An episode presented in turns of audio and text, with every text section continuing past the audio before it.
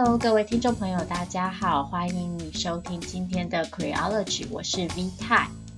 是的，今天的节目前缀是 Q 系列，就表示我今天又不是一个人了。今天这集的节目标题叫做《关于爱》，主要是要来讨论一本书，这本书是美国非裔女性主义者 Bell Hooks 所写的一本书，叫做《All About Love》。这本书其实是两千年的时候在美国出版的，那今年呢，终于有台湾出版社出版了中文版。我在出版社的邀请之下，就刚好今年有机会读了这本书，所以今天这集节目呢，就要跟大家来聊聊这本书。那我在节目的最后呢，也会送出三本书，所以呢，大家如果想要知道怎么样获得这个书的话，就麻烦你听到节目的最后。因为一个人聊书实在是有一点点无聊，所以我今天邀请了一位朋友一起来跟我聊天。那他就是性别专栏作家，然后平常也写了很多关于性别议题，尤其是关于亲密关系的蔡宜文。我猜可能很多收听我们节目的朋友都对这个名字不陌生，但还是先请他来跟大家打个招呼。Hello，怡文。Hello，大家好，我是怡文。是非常谢谢宜文百忙之中还来让我访问，因为他最近真的很忙。对，我最近在搬家。我们刚刚在节目开始之前稍微讨论了一下这本书，然后发现还蛮巧合的，就是我们对这本书的感受都相当的复杂。嗯，我先来简单介绍一下这本书好了。那刚刚说到，就是这本书是出版于两千年。那它的作者是非裔女性主义者 Bell Hooks。Bell Hooks 她最有名的作品应该是她在一九八一年出版的《难道我不是女人吗？黑人女性与女权主义》。在这本书里呢，她讨论了性别歧视跟种族主义对黑人女性的影响，还有女性主义中的种族主义。所以这本书其实算是黑人女性主义里面很重要的一本著作。除此之外，Bell Hooks 他还写了很多其他类型的作品，包括文学评论啊，甚至有儿童书籍啊，还有诗歌。那其中另外一本很受到关注跟讨论的书，就是我们今天要讨论这本《All About Love》。其实还蛮感人的，就是台湾中友出版社在今年出版了中文版。因为 Bell Hooks 其实在去年十二月逝世，所以今年这本书的出版算是一个他的逝世周年纪念吧。其实这本书的主题说简单蛮简单的，说复杂蛮复杂的。因为就像书名说到，它其实就是在讨论爱。嗯，但是他讨论的不只是一种人跟人之间的我们平常讲的这种恋爱啊、结婚啊的浪漫爱，而是我会觉得他讨论的是一种。更广泛的人跟人之间的情感关系跟互动，他其中一个很重要的论点就是，他觉得我们每一个人都渴望爱，但是我们却生活在一个无爱的社会里，然后无爱的时代里。因为他觉得，虽然每个人都渴望爱，但是我们其实都不知道怎么爱。然后他觉得，我们当代对于爱的理解其实是错误的。因为爱不应该只是一种个人的良好的感受，而应该是一种行动，然后一种选择，然后一种嗯愿意为他人付出的承诺，然后进而去打造出一种可以滋养个人跟他人的灵魂的关系。对，听到灵魂，大家就知道这本书真的非常的抽象。这也是我 看完这本书之后。的感想之一就是，我觉得它很有趣，因为它很不学术。但是另外一方面，它其实有些面向又非常的怎么说，就是社会跟政治。但是与此同时，这本书很矛盾一点，就是它有对我个人来说非常浓厚的宗教意味。所以我自己作为一个没有宗教信仰的人，我必须老实说。这本书到最后对我来说是有点距离的，但它同时又让我觉得它在某些其他的面向上面非常的贴近我自己的生活跟经验。嗯，所以我第一个问题就想问问宜文，就是你自己看完书的感想是什么？其实我看完之后跟 V 太的想法有一点类似，就是。呃，我其实，在看前面的时候，我是觉得我还没有到很喜欢，但是其实我其实觉得这本书还不错，就是他用了很通俗的口吻去讲了一个呃讨论爱这件事情，去怎么样。被定义，然后以及他怎么样在这个世界，在这个社会当中，他应该要怎么样呈现，然后包含他去解构了阳刚气概啊，去解构了现行亲密关系当中所呈现出来的呃那种所谓的无爱或者是无互动的这种爱的意义，我觉得这些都是很很厉害的。但是后来他突然又进到灵性跟天使的地方，我就开始有点要怎么讲？我觉得。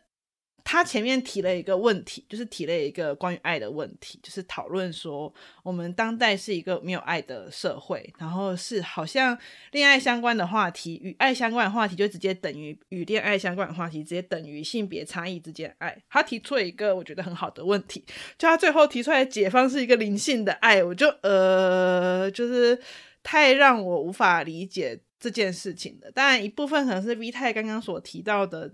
嗯、呃，这是一个。很宗教文化的东西，然后我们这些没有宗教信仰的人可能无法理解。可是另外一方面，我也觉得，当进入灵性这个解决方法的时候，因为。胡克斯自己在书中是非常反对个人主义的，他认为我们不应该用一个个人主义的方式去面对这个社会爱。可是我觉得，当变成用灵性的意味去讨论这件事的时候，它本身就很个人啊，因为即使是他书里面所提到，灵性还是一件很个人的事情，它是一个很感知、很个人感受的事情。那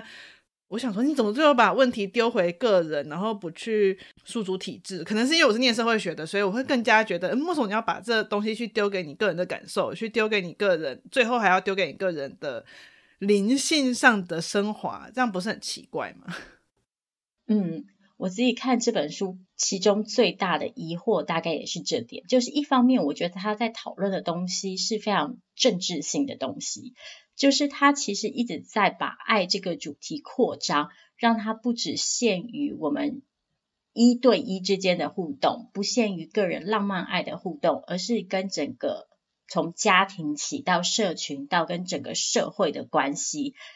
但是到最后的解方却还是像怡文刚刚说的，好像最终都只能诉诸个人。那他在讨论很多就是。无爱这个现象，以及造成无爱这个现象的原因的时候，我也常常觉得他的解释太过于个人化，因为好像一切都最终只回到就是个人的意图、个人的意愿，你愿不愿意去接受爱，你愿不愿意去实践爱。但是我觉得当代社会其实是有很多结构性的因素，是会影响我们展现爱跟实践爱的能力的。另外一个这本书让我觉得很矛盾的一点就是，嗯，我其实到最后啊，大概后半程的时候，我每看完一章的时候，就会在内心里大喊说：“所以到底要怎么做呢？”对，就是 我觉得他说的所有东西都非常有道理，可是看完之后，我还是觉得非常的茫然。嗯，所以我到底实际上要怎么操作呢？它里面唯一实际上提到。算是我们都可以实做的爱的方法，宠爱自己的方法是祷告。这件事情让我非常的迷惘，真的就是让我觉得很迷惘。好，虽然因为我们没有宗教信仰，所以我们在这个部分吐槽了一下这本书，然后因为我们可能真的没有办法同理，但是我们也不需要就是否定宗教的，嗯，可以带来的帮助，只是说可能在这个。部分上面，我们两个人确实是感到了一点距离感。嗯，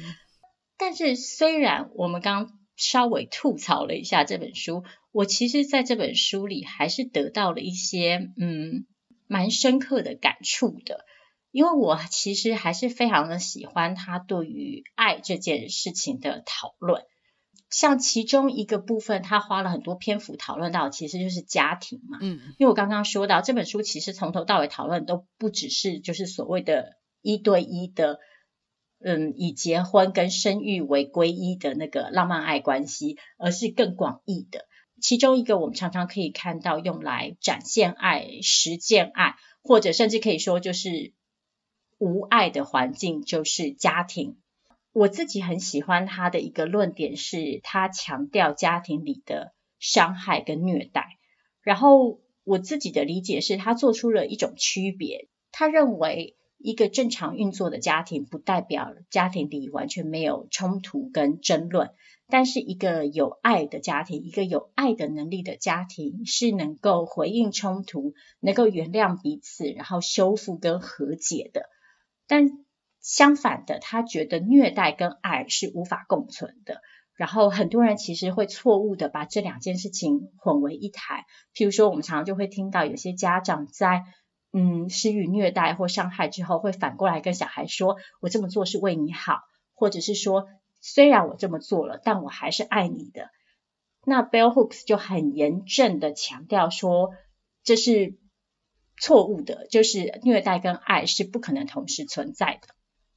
我自己觉得，去强调这个家庭里的伤害是一个很重要的论点，因为其实。我觉得尤其特别华人特别喜欢否定这件事情，就觉得好像只要有血缘，所有的互动里的错误都可以被原谅，然后伤害都不是伤害。所以其实我觉得去强调这个伤害是很重要的。但另外一方面，就像我一开始的疑惑一样，我还是觉得他的归因好像有点太个人化了，就是只有两种家庭，然后一种是有爱的家庭，一种是无爱的家庭。然后其中的区别就是家庭成员去爱的那个能力，然后这个爱的能力来自于你愿不愿意去付出这个承诺。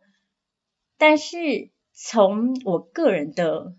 立场看来，我会觉得在父权体制底下，我们所打造的这个家庭结构，其实势必会是一个造成压迫的场域。这跟你个人爱与不爱，有没有这个能力，或许有相关，但可能还是很难摆脱这个结构的影响。嗯，我自己在看他讲家庭的时候，我确实他觉得，就是你这样讲，他说的没有错，就是在施予虐待跟伤害跟爱是两回事。但是反过来说，我觉得他很强调那一个童年的经验，包括他在后面也常会提到说，呃，男人他最后又会回到什么年轻小的时候没有受到爱的。那个时候的自己，所以他就开始去行一些暴力的行为，他就没有办法给予爱，或他会感到受到威胁。我觉得这些其实多少都呈现出来，就是 Hooks 想要把爱这件事情给呃政治化，以及把它变得比较宏观一点的议题。因为毕竟在大多数的时候，爱这件事情都被认为是一个很私人的、很关系性的东西。嗯，可是同时他想要去解决这个无爱的家庭的方式是。其实我觉得他反而很本质化家庭，认为家庭里面应该有爱，所以没有爱的家庭这件事是错的，我们要去改变没有爱的家庭。但是这就变成一个很尴尬的事情是，呃，有没有一个可能是，就像刚刚讲的 V 太讲的就是一种可能嘛，就是父权体制下的家庭可能本来就不会爱，这是第一种可能。嗯。第二种可能是家庭成员当中他有没有爱的能力，或者是他有没有资源可以去呈现爱。因为毕竟在 Hooks 定义当中，爱的定义还蛮困难的，你还要给对方灵性上面的成长，就是这其实都是 蛮需要技巧跟资源的。那有没有一个可能是在不同的阶级或是不同的族群上面，家庭所能够给予的爱本来就是有等差的，它本来就是差异很多的。例如说，呃，它会不会有？文化、性别啊、性倾向等等的差异，这些可能都是包含在其中的。当然，我觉得你今天如果单纯只是说这这本书他没有要去尝试做解决，他只是要个人心灵的升华，那我觉得这是 OK 的。可是，如果你今天真的跟我说这个个人心灵升华没有办法解决问题，我是有抱持的疑惑。嗯，对，其实像一个很简单的例子，就是如果一个父亲或一个家长。他一天必须要工作十二个小时，然后一个礼拜要工作七天。他在剩下的回家的时间，他还有没有那个力气去爱？他还有没有那个时间？他可能连睡觉跟吃饭，他都觉得非常的疲惫，更逢去跟亲密的家人去互动，然后去滋养彼此。所以这就是为什么我觉得这本书虽然他提出了一些很重要的论点。但是最后的归因总是让我觉得他好像还是某种程度上忽略了，像刚刚怡文说的，就是阶级、种族、文化，甚至是性倾向跟性别上面的差异。嗯，我觉得他在爱的政治化这件上面，他虽然把它做了提升，但是好像又没有办法完全提升，因为爱这件事情可能对他而言太过于重要吧，我想，所以他可能很难接受家庭没有爱这件事情。我其实觉得蛮有趣的事情是，嗯，我们刚刚一直讲说他把爱政治化，但是另外一方面，其实当代我们又好像常常会觉得，在政治的议题上面，就是在政治层次上面讨论爱是一件非常落伍的事情，或者是甚至是有一点天真的事情。嗯。其实我觉得不只是在政治上面，其实我觉得一定程度上，我们当代好像在任何公共议题上讨论爱，都会被认为是很天真、很可笑的。甚至就连谈恋爱的时候 说爱，有时候都会被认为是天真跟好笑的。对，这其实就来到我下一个问题，就是亲密关系。因为怡文自己研究跟写作的焦点之一就是异性恋亲密关系嘛。嗯嗯。那我们这几年，其实，在社群网站上面，还看到蛮多跟这个主题相关的性别讨论的，包括从呃男性的求偶焦虑开始，我相信不少朋友都蛮熟悉的，就是这几年大家可以在社群网站上看到很多，就是男性抒发自己的心情，觉得当代要进入亲密关系越来越困难，要追求女性也越来越困难。然后甚至因此衍生出很多对于女性的嗯某种偏见，就是承袭过去父权体制思想下来的一些刻板印象，譬如说所谓的公主病啊、母猪教啊这些词汇。然后再进一步，我们就会看到发展出很多就是自救救人的工具，譬如说各种两性作家啊，这种恋爱追求的书籍啊。或者是像大家知道这一阵子很流行的各种搭讪跟 PUA 的课程啊，所以某种程度上看来，我们好像非常非常的迷恋跟追逐亲密关系，但是在这个迷恋亲密关系的同时，又好像有一种氛围是像怡文刚刚说的，就是我们其实又觉得讨论爱这件事情是好笑的，是天真的。所以在讨论亲密关系的时候，我们好像也把亲密关系纯粹当成一种可以定型化操作的一种嗯流程，而不是真的去讨论亲密关系的内核。亲密关系里如果要经营爱，到底应该是要怎么做？嗯，我觉得其实他书中有一段我觉得讲很好，就是讲说当代很多人用浪漫来取代爱这件事情，就是你是用。社会上对于爱的定义，就是浪漫来取代爱这件事情。因为其实爱这件事情，在他的心中里面就包含了意愿这件事情嘛，就是包含你用对方希望的方式去对待他。可是，在我们当代的爱情论述里面，非常不喜欢这种说法。我们当代的爱情论述喜欢的是你不讲话，他不讲话，你们就是自动知道彼此要干嘛。然后你不讲话，他不讲话，你就要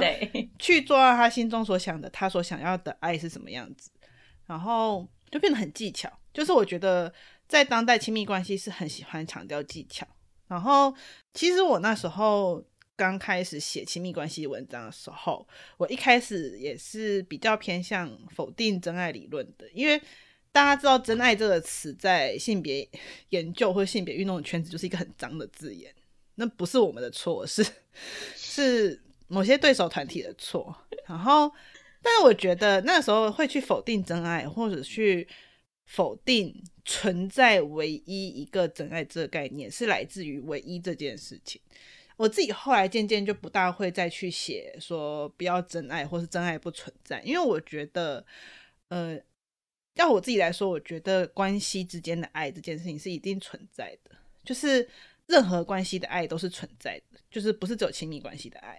是存在的，就是。你活在这个世界上，多多少少有一些 connection，或者是一些，就算你今天用社会学词语讲好，支持系统，或者是呃人际网络，反正就是有些东西帮助你一直活下去嘛。就是有某些东西，那那些东西它不是一个 only 亲密关系的事情，它是一个很多很多不同的关系所连接在一起的。这些东西它就是爱啊，我不觉得有什么好不能够说出这些东西就是爱的。可是我觉得，一直到今日，很多人会觉得，如果我只设这些关系是爱的话，好像我就是一个很软弱、很需要爱的人。对，这是第一点。第二点其实是就刚刚所讲到的，首先是我们对于这个关系把它取名为爱很反感。就最后，当我们想要爱的时候，我们都认为只有亲密关系，或更直接就是异性恋亲密关系才能满足这个关系的时候，就变成了有或没有亲密关系变成一件很重要的事情。它不仅仅是关乎于你有办法得到爱，还关乎于你这个人值不值得被爱。以及你个人的评价，所以，嗯，讲到那些非自愿守贞者啊，或者是讲到在网络上抱怨说自己没有女朋友的人，其实多少人都可以看得出来，他们其实真正他们想要一个女朋友吗？这其实是个问号。或许他们要的不是女朋友，他们要的是这个社会上去肯认他们作为一个人值得被爱。所以有时候我会想想，虽然说我们在网络上大家酸来酸去很开心呢、啊。但是妈宝又怎么样？就是如果今天有一个，他就跟他妈的感情超好，他们真容不下别人，他所有的爱都从他妈妈身上渴求，那又怎么样？就是你不要期待别人像你妈一样爱你就好了嘛。那如果他所有的爱，他妈妈都可以解决，那不是也蛮好的吗？我觉得怡文讲到一个关键，就是我们的社会先把爱的定义限缩了，然后。几乎断绝了我们所有可以从其他的管道去寻求爱跟感受爱的可能性，然后把所有的那个重心都放在亲密关系上，所以就变成当一个人在亲密关系上不成功的时候，他所有与爱相关的价值顿时之间好像就消失了。我刚刚就想到之前，嗯，在网络上看到一篇文章，标题是说为什么女生就是宁可单身也不愿意跟男生交往。那篇文章里面其实有一点让我印象非常深刻的是，这个 po 文的男生说到一件事情，说他觉得很奇怪，为什么女生都可以一个人好好待着，舒适的过自己的生活，但是男生就好像有这个建立，嗯。亲密关系的这个必要性的需求，他的解释是因为男生有性欲。那我个人当然不同意这个解释，但是我们其实确实是可以看到，很多时候没有亲密关系的女性，她还是可以从其他的不同形式的关系跟形态当中获得他对于爱的渴求。但是相对的，男性好像就从来没有被教导。去培养其他不同的，嗯，可以带来安全感跟亲密感的关系形态，不管是友谊也好，不管是亲情也好。因为我自己硕论就是写跟谈恋爱有关的论文，嗯，然后我印象很深，那时候访谈了几个男生，就有些男生就会直接很坦白跟我说，他说如果没有谈恋爱的话，他甚至觉得自己日常生活会无法持续。我就说为什么？他说例例如说买衣服啊，你不可能跟男生一起出去买衣服啊。我说为什么不能跟男生一起出去买衣服？就是坏。他就说跟男生出去买衣服就很像 gay。他们会说男生如果聚在一起的话，那通常是一个看球赛啊或什么。但是你要去做日常生活事，例如说逛大卖场，或者是你是要去呃有一些日常的这种跟自己很相关的很亲密的举动的时候，他就会觉得去邀请他的男性同胞是一件很尴尬的事情。那我不知道有多少男生是这个样子啊，嗯、我相信有有不少男生是这个样子，因为我自己的爸爸好像也是这样，就是 他除了亲人跟伴侣之外，他其实不大愿意跟其他的男性去培养出很日常生活的关系。那呃，我就会觉得说，某种程度上，男性在看待亲密关系的时候，其实还有一个蛮大的重点是，好像只有亲密关系的对象给他们一种 permission，是我可以跟你索求。足以让我这个人维生的情感跟爱。如果我去跟我的其他男性朋友索求这件事情，我就会变成一个男同志，或者是不是很够男人的男人。嗯嗯，对，所以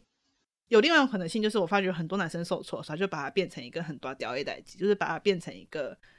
公共议题。就例如说，他交到女朋友，那就是那就不是他自己的错，他就要把它归咎给。所有女人的错，他就是因为我身边有一直交到男朋友的女人啊，可是我真的很少看到交到女男朋友的女人，就交到男朋友的异女会把它变成一个公共的议题，它多半都是一个跟其他的女生朋友哭哭，然后就是抱怨自己的 的看男人的眼光很差，就是我真的很少看到女性会把交不到男朋友这件事变成一个公共议题。可是男性交女朋友这件事情这几年真的不停的成为一个公共议题，它不停的被公共化，甚至它变成一个貌似亟待解决的社会问题。可是就是代表一件事，就是男生不大能够接受自己有私人的问题的感觉。确实，我想要拉回来聊一下书的内容，因为刚刚讲到就是就谈恋爱这件事情跟爱的混淆嘛，然后又讲到说我们现在在讨论亲密关系的时候会。强调就是技巧性的东西，在这本书里，Bell Hooks 一直强调就是我们都没有好好的学习爱的能力，然后这个能力包括了嗯宽恕他人，包括了检视自己的伤痛，包括了你要做出承诺，是你要选择善待他人等等等等。那这些东西其实就是某种程度上来说还是很抽象。嗯，那我知道，就是怡文平常也会写一些文章，就是讨论亲密关系里的一些互动，甚至是一些我们打刮胡技巧，譬如说怎么跟伴侣沟通啊，譬如说性方面的协商啊。所以你觉得在亲密关系里的这个爱的能力是可以学习跟练习的吗？我觉得这一定是可以练习，可是我觉得要说练习爱或练习亲密。好像我也不大会说这是一种练习爱，应该说是，我觉得任何一个人与人之间的相处，它都是一个可以学习，但是它也不是皆然的东西。就我自己之前在上亲密关系的课或上恋爱课的时候，我都会说，我很害怕我上完这场课过后，台下人就觉得我上的东西是唯一的心法，就是我很害怕这件事情，所以我都会跟大家说。呃，我所讲述的这东西，它通常会导向某一种关系。例如说，我个人喜欢呃坦然的，然后长期的，然后比较偏向什么都讲开的亲密关系。可是那是因为这是我个人的喜好。嗯、就像是如果有人真的他就是喜欢我刚刚讲那种，就是都不说话，彼此猜心这种恋情，我也不会说那不是爱，就是那个两个闷嘴葫芦谈恋爱，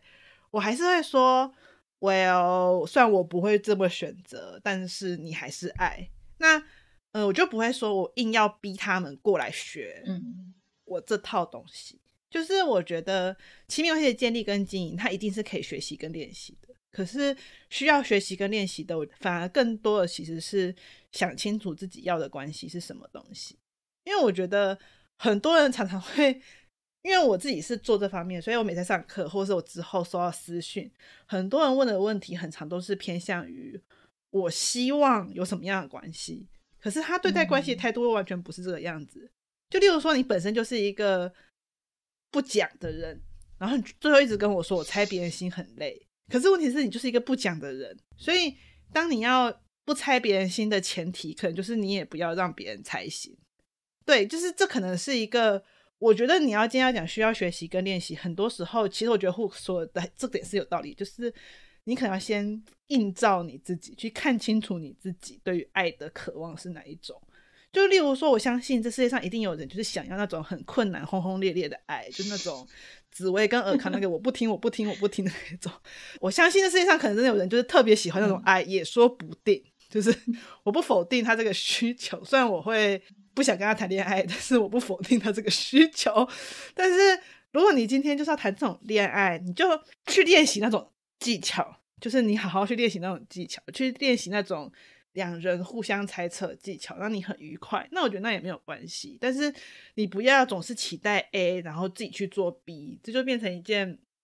很尴尬的事情。就是你总是不停的会觉得有人辜负你。我觉得这是最明显。就是我常在。呃，做这件事的时候，常会觉得很多人都会觉得那是别人辜负自己，但是别人对不起我，我做了这么多就没想到我没得到我想要的。那我觉得这件事情本身就是一件很可悲的事情，就是你跟他都想要爱，就最后你们都在做一些嗯觉得彼此辜负的事。嗯，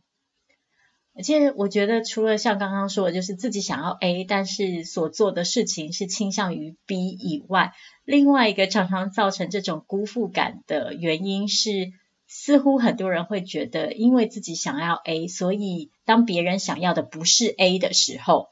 那就是别人错了。就是你怎么可以不想要 A？对，我觉得这超级明显，就是有些人会马上就会跳到觉得，既然我都愿意给你 A 了，为什么？为什么？如果是别的人，可能都会超级开心的，凭什么你现在还是这么觉得不开心，或是你不喜欢？可是不好意思，就是 不是所有人都想要那一种关系模。嗯，其实我觉得我们在讨论爱的时候啊，或者讨论关系的时候，我们常常都。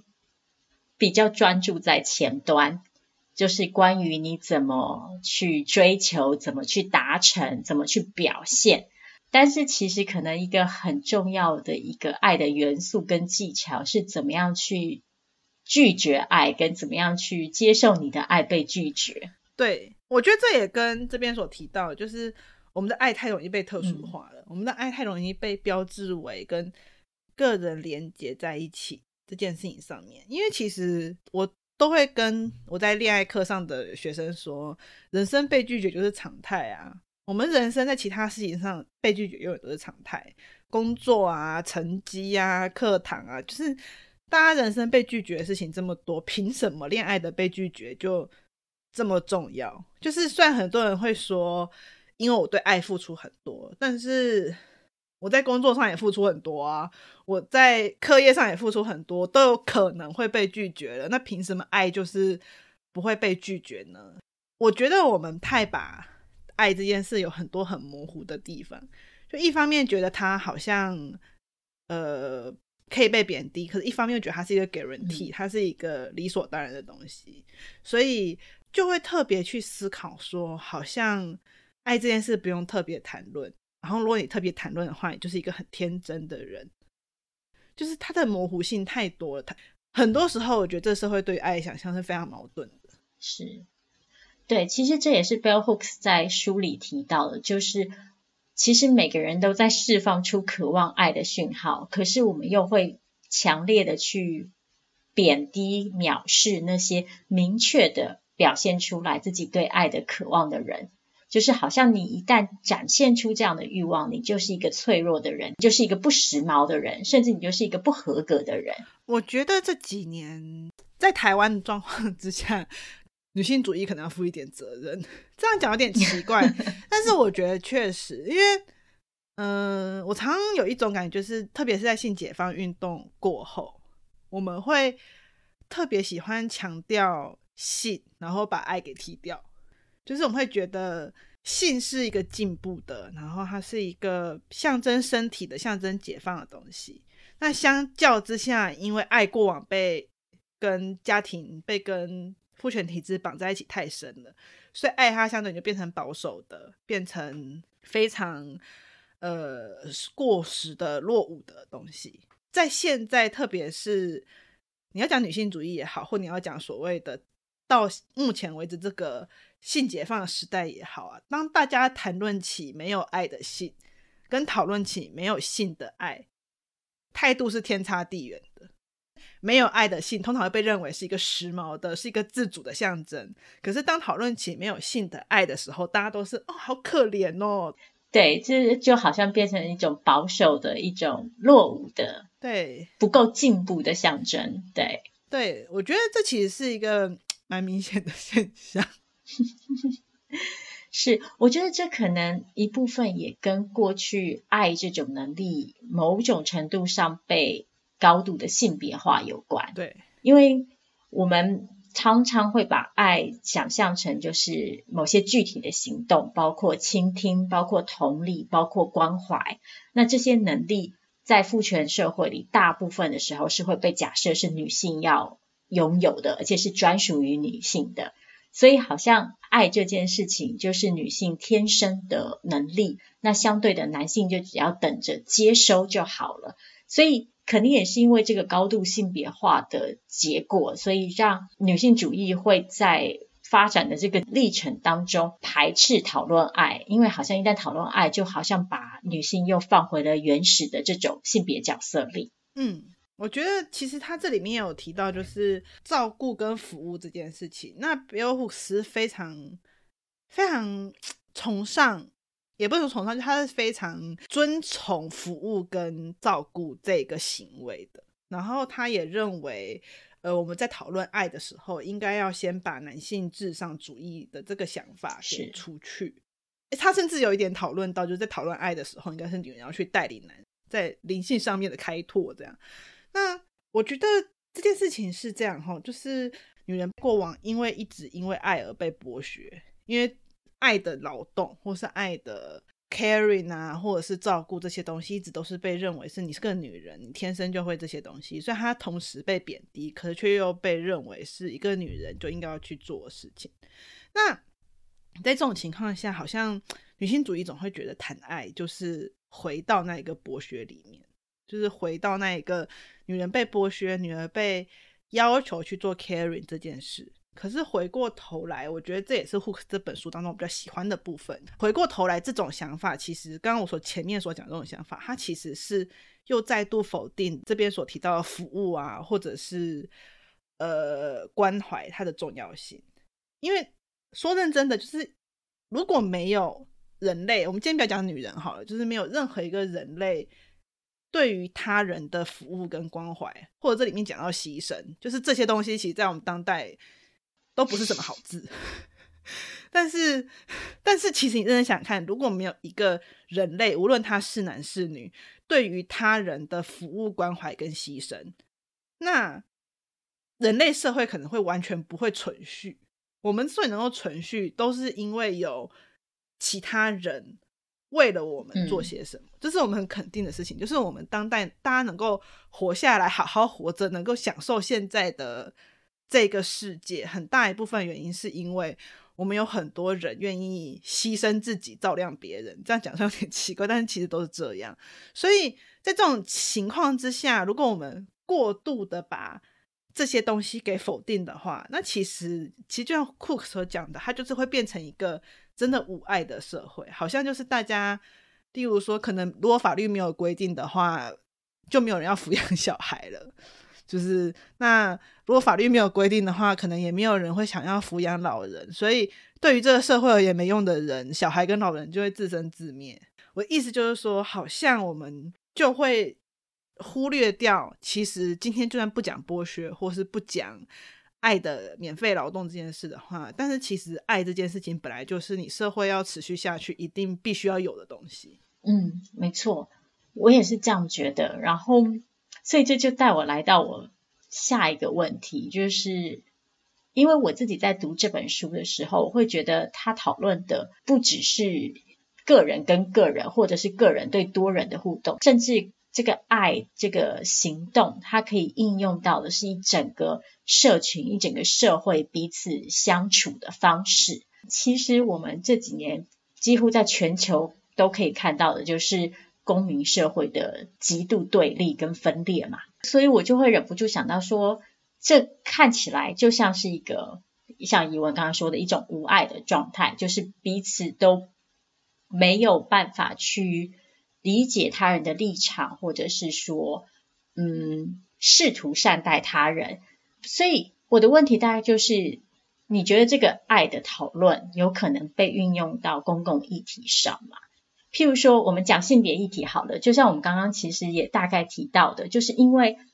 爱这个能力一直被高度的性别化，被视为属于女性的东西，所以女性主义者会对于讨论这件事情有点抵触。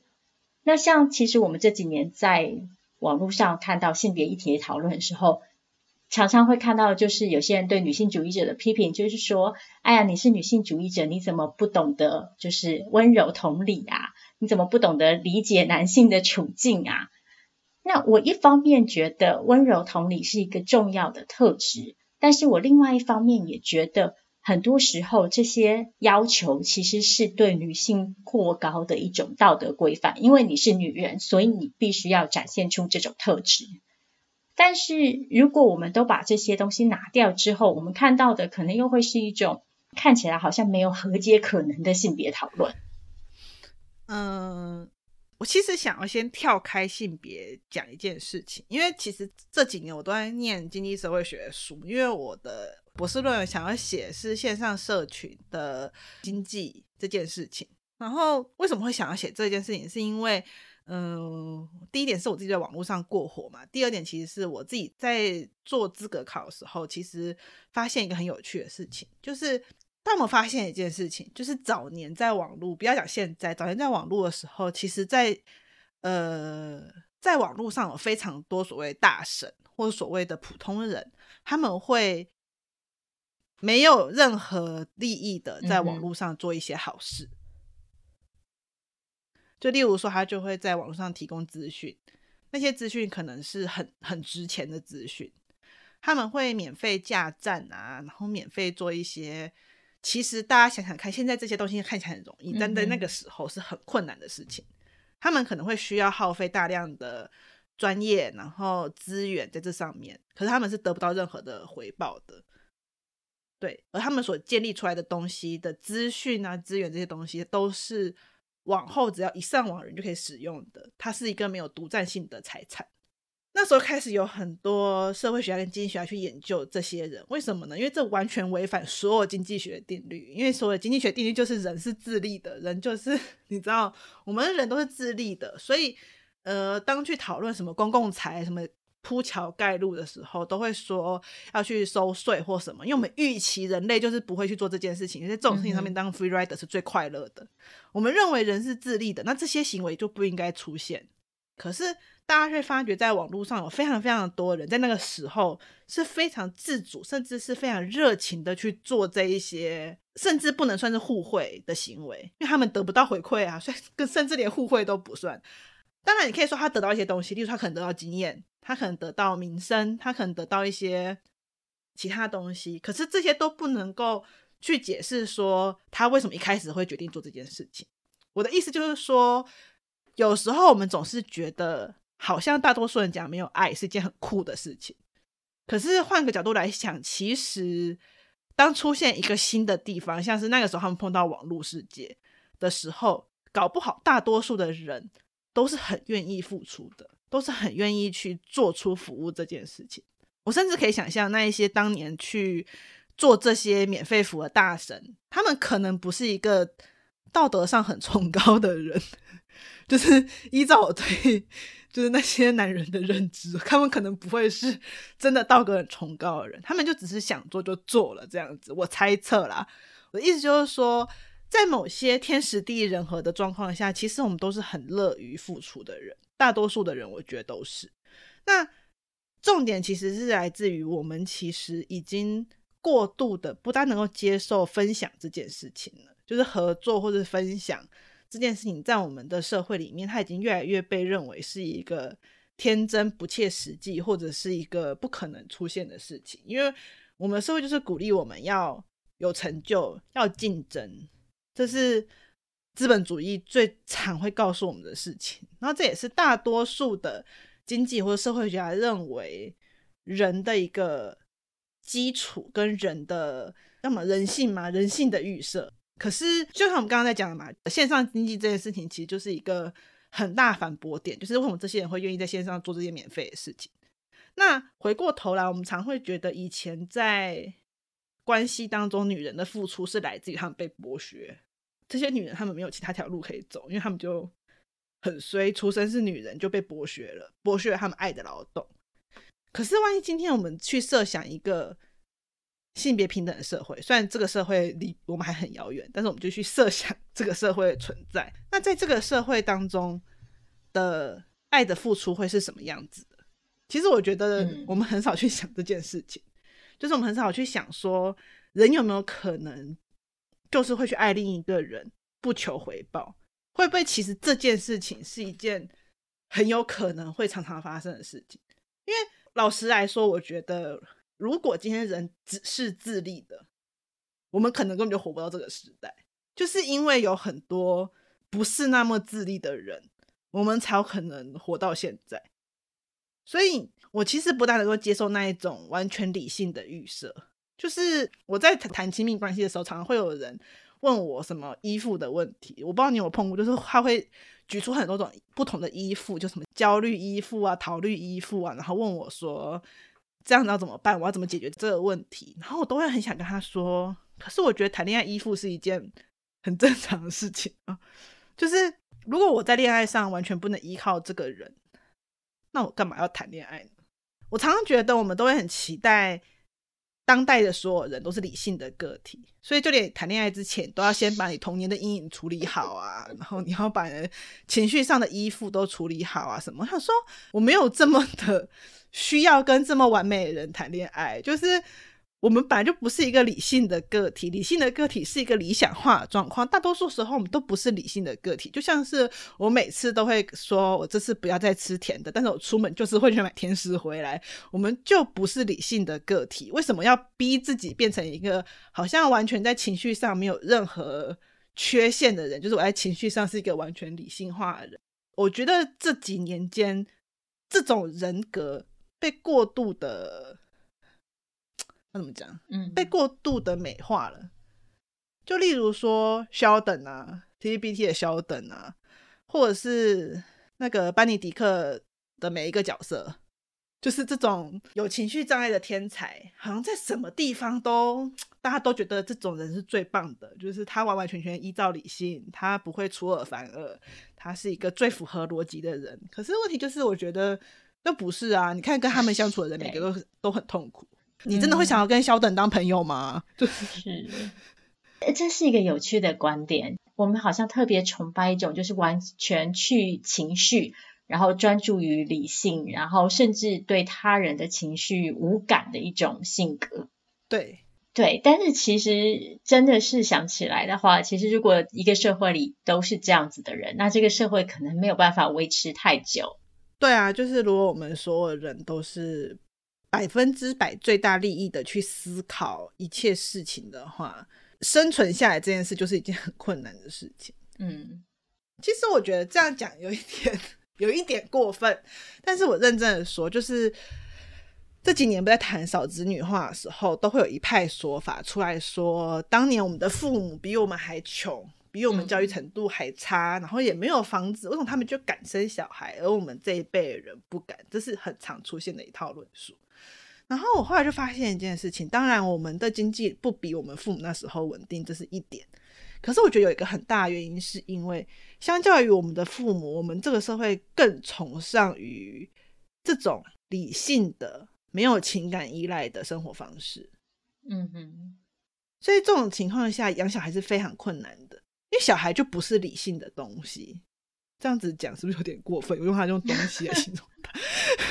小孩子就不是理性的生物，大家懂吗？就是小孩子是不理性的，他就是在公车上会哭到，就是你根本不懂他在哭什么。就是我之前有一个朋友跟我讲了一件事情，他说他有一次带他小孩，因为他小孩哭着想去看巧虎，他要带小孩去看巧虎，就到现场的时候灯一暗，他小孩开始大哭特哭，就是哭到所有人都盯着他看的那一种，然后他没办法，只好把他小孩子带出去外面哄。然后哄着哄着，他小孩就开始死不想进去了。但他说他带他小孩去过很多次巧虎的表演了，都没有事。而且他小孩非常喜欢巧虎，所以他真的不知道为什么。他但他小孩还是抵死不肯说，一直到他就只好默默把他小孩带回家，然后千方百计的安抚过后，他就问他小孩说到底发生什么事。他也知道原来是在活动开始之前，有人在发之后活动的传单，其中一张就是那种。京剧脸面的那个面具的那个图，oh. 然后他小孩子被那个图吓到了，mm hmm. 他就说当下谁知道发生什么事情了？他说所有人就看着你，然后你也不知道他为什么哭，你只能一直不停安慰他，但是你也不知道怎么办。小孩本身就是不理性的，我们在一个很要求理性、很要求每个人都要为自己行为负责、很要求每个人都应该要竞争，然后夺取最大利益这些东西的社会，他本来就不适合生育啊。这样讲下来，我就觉得这本书这时候出版其实蛮应景的。对，我觉得其实是蛮应景。其实我觉得在讨论公共议题的时候，我们很常会过度认为每个人都是理性的，我们会去期待选民是理性的，我们去期待获得资讯的人是理性的。嗯，然后你提供的数据很，你看这年头很多人都是。给你很多数据，啪啪啪啪，就说你看是怎么样怎么样。可是人的情感大多数时候都大于理性，我觉得是。我想要强调一点是，其实 Bell Hooks 这本书并不是反理性的，对。但是我觉得他想要强调的一点是，理性跟爱这两件事情并不是冲突的。当代的社会好像会把爱描绘成一种非理性的状态。我觉得 Bell Hooks 想要驳斥的就是这样子的一个误解，在他看来是误解。就是事实上，爱的能力跟理性的能力并不冲突，而事实上，这两者反而是有可能是相互滋养、相互支持的。嗯，但其实我觉得他有一个蛮大的重点，其实他在讨论爱的时候，他很强调爱其实是动词，对，爱是行动。那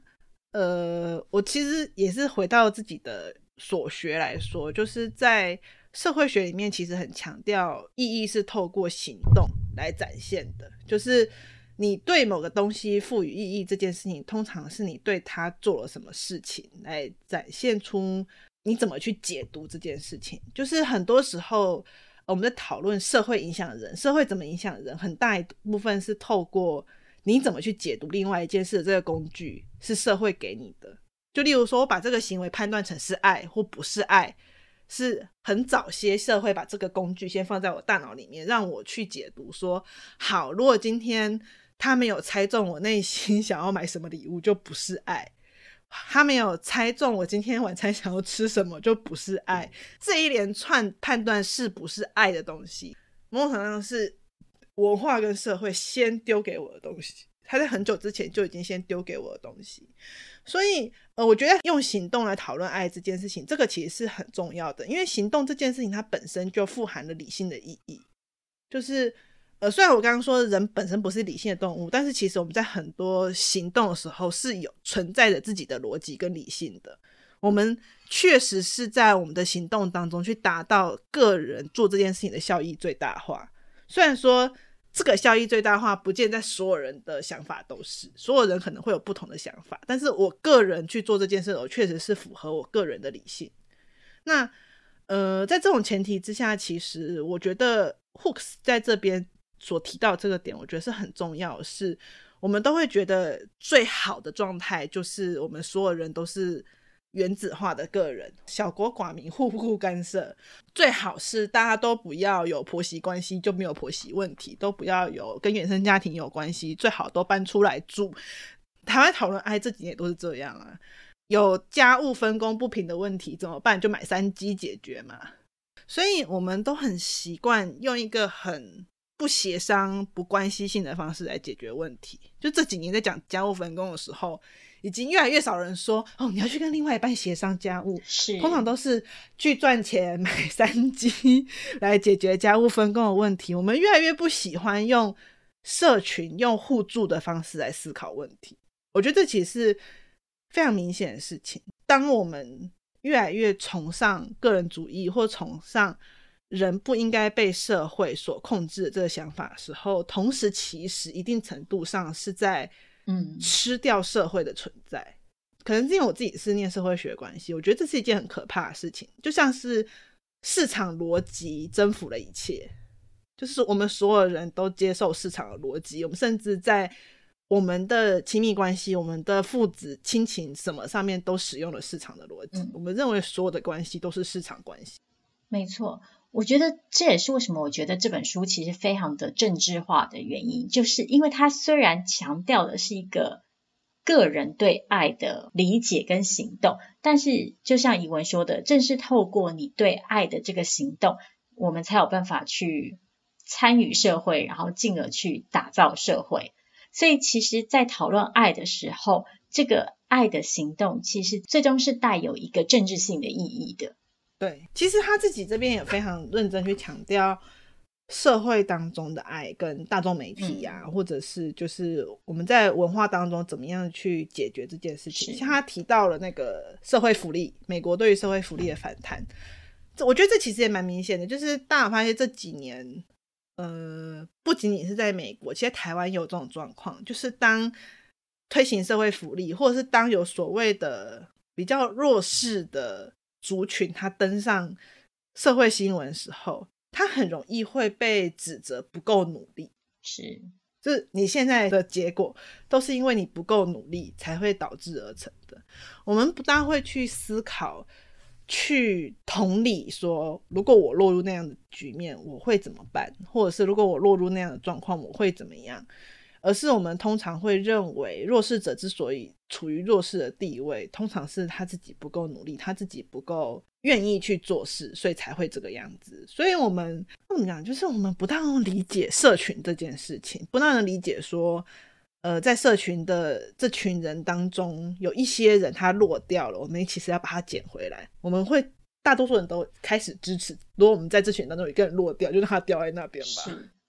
好，我觉得其实如果我们要继续聊下去，还有很多东西可以聊，但是我们今天就先稍微的停在这里。其实大家听我们讲下来，虽然我们有点天南地北，就是这边扯了一点，那边扯了一点，但是我觉得这也是。这本书有趣的地方，就是它其实带来很多联想。它虽然看起来它在讲一件很单纯的事情，但是至少我自己在看这本书的时候，我是可以从不同的篇章得到各方面不同的联想的。虽然其中也有一些让我吐槽的地方，但整体来说，我其实还是蛮推荐这本书的。而且就像我们刚刚讲的。其实它对于我们整体社会的发展来说还蛮应景的。嗯，那最后怡文有没有什么还想要补充的事情？嗯，我觉得其实 V 太刚刚总结的已经很好了，就是除了天使跟灵性的部分，我真的不知道怎么反应之外，我觉得大家可以把它当成一个当然心灵成长的书籍来看，就是我觉得大家可以把它当成是女性主义的皮特书来看。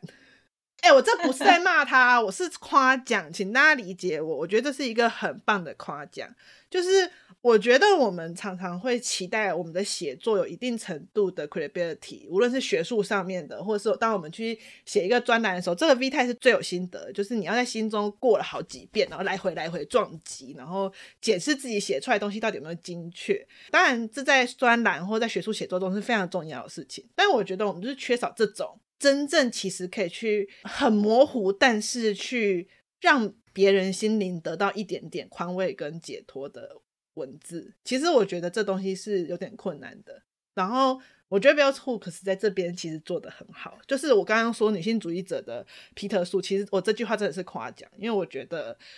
其实这个世界上是需要这种东西的。那如果说既然都需要，我觉得有时候女性主义加进去也没什么不好。确实，我自己读完这本书之后，确实是有那么一瞬间感到了一些温暖，就觉得，哎呀，原来女性主义者也可以这样子，就还蛮好的。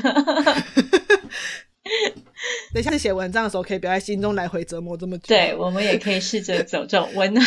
的路线。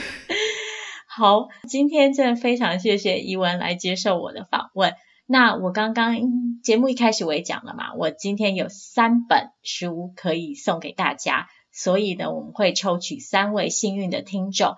跟以往一样，就是麻烦你转贴呃分享这一集的节目连结。那不管是在推特也好，还是在脸书也好，都可以。那你转贴完之后，记得要 tag Creology，这样我们才会知道你转贴了。因为大家都知道，现在就是这些社群网站机制有时候不是很稳定。那我们之后会抽出三位幸运的听众，然后你就会获得一本 Bell Hooks 的 All About Love，中文译名是关于爱的一切。好，谢谢你今天的收听。那再一次的谢谢怡文。那如果你对今天的节目内容有任何的疑问或者是任何的意见，都欢迎你写信或留言跟我们说。那如果你希望怡文下次再来上我的节目，或者是希望他来讨论什么议题，你也可以写信告诉我们。那我下一次明年就可以再来邀请他一次。好，谢谢 V 太，谢谢大家，谢谢你，拜拜，拜拜。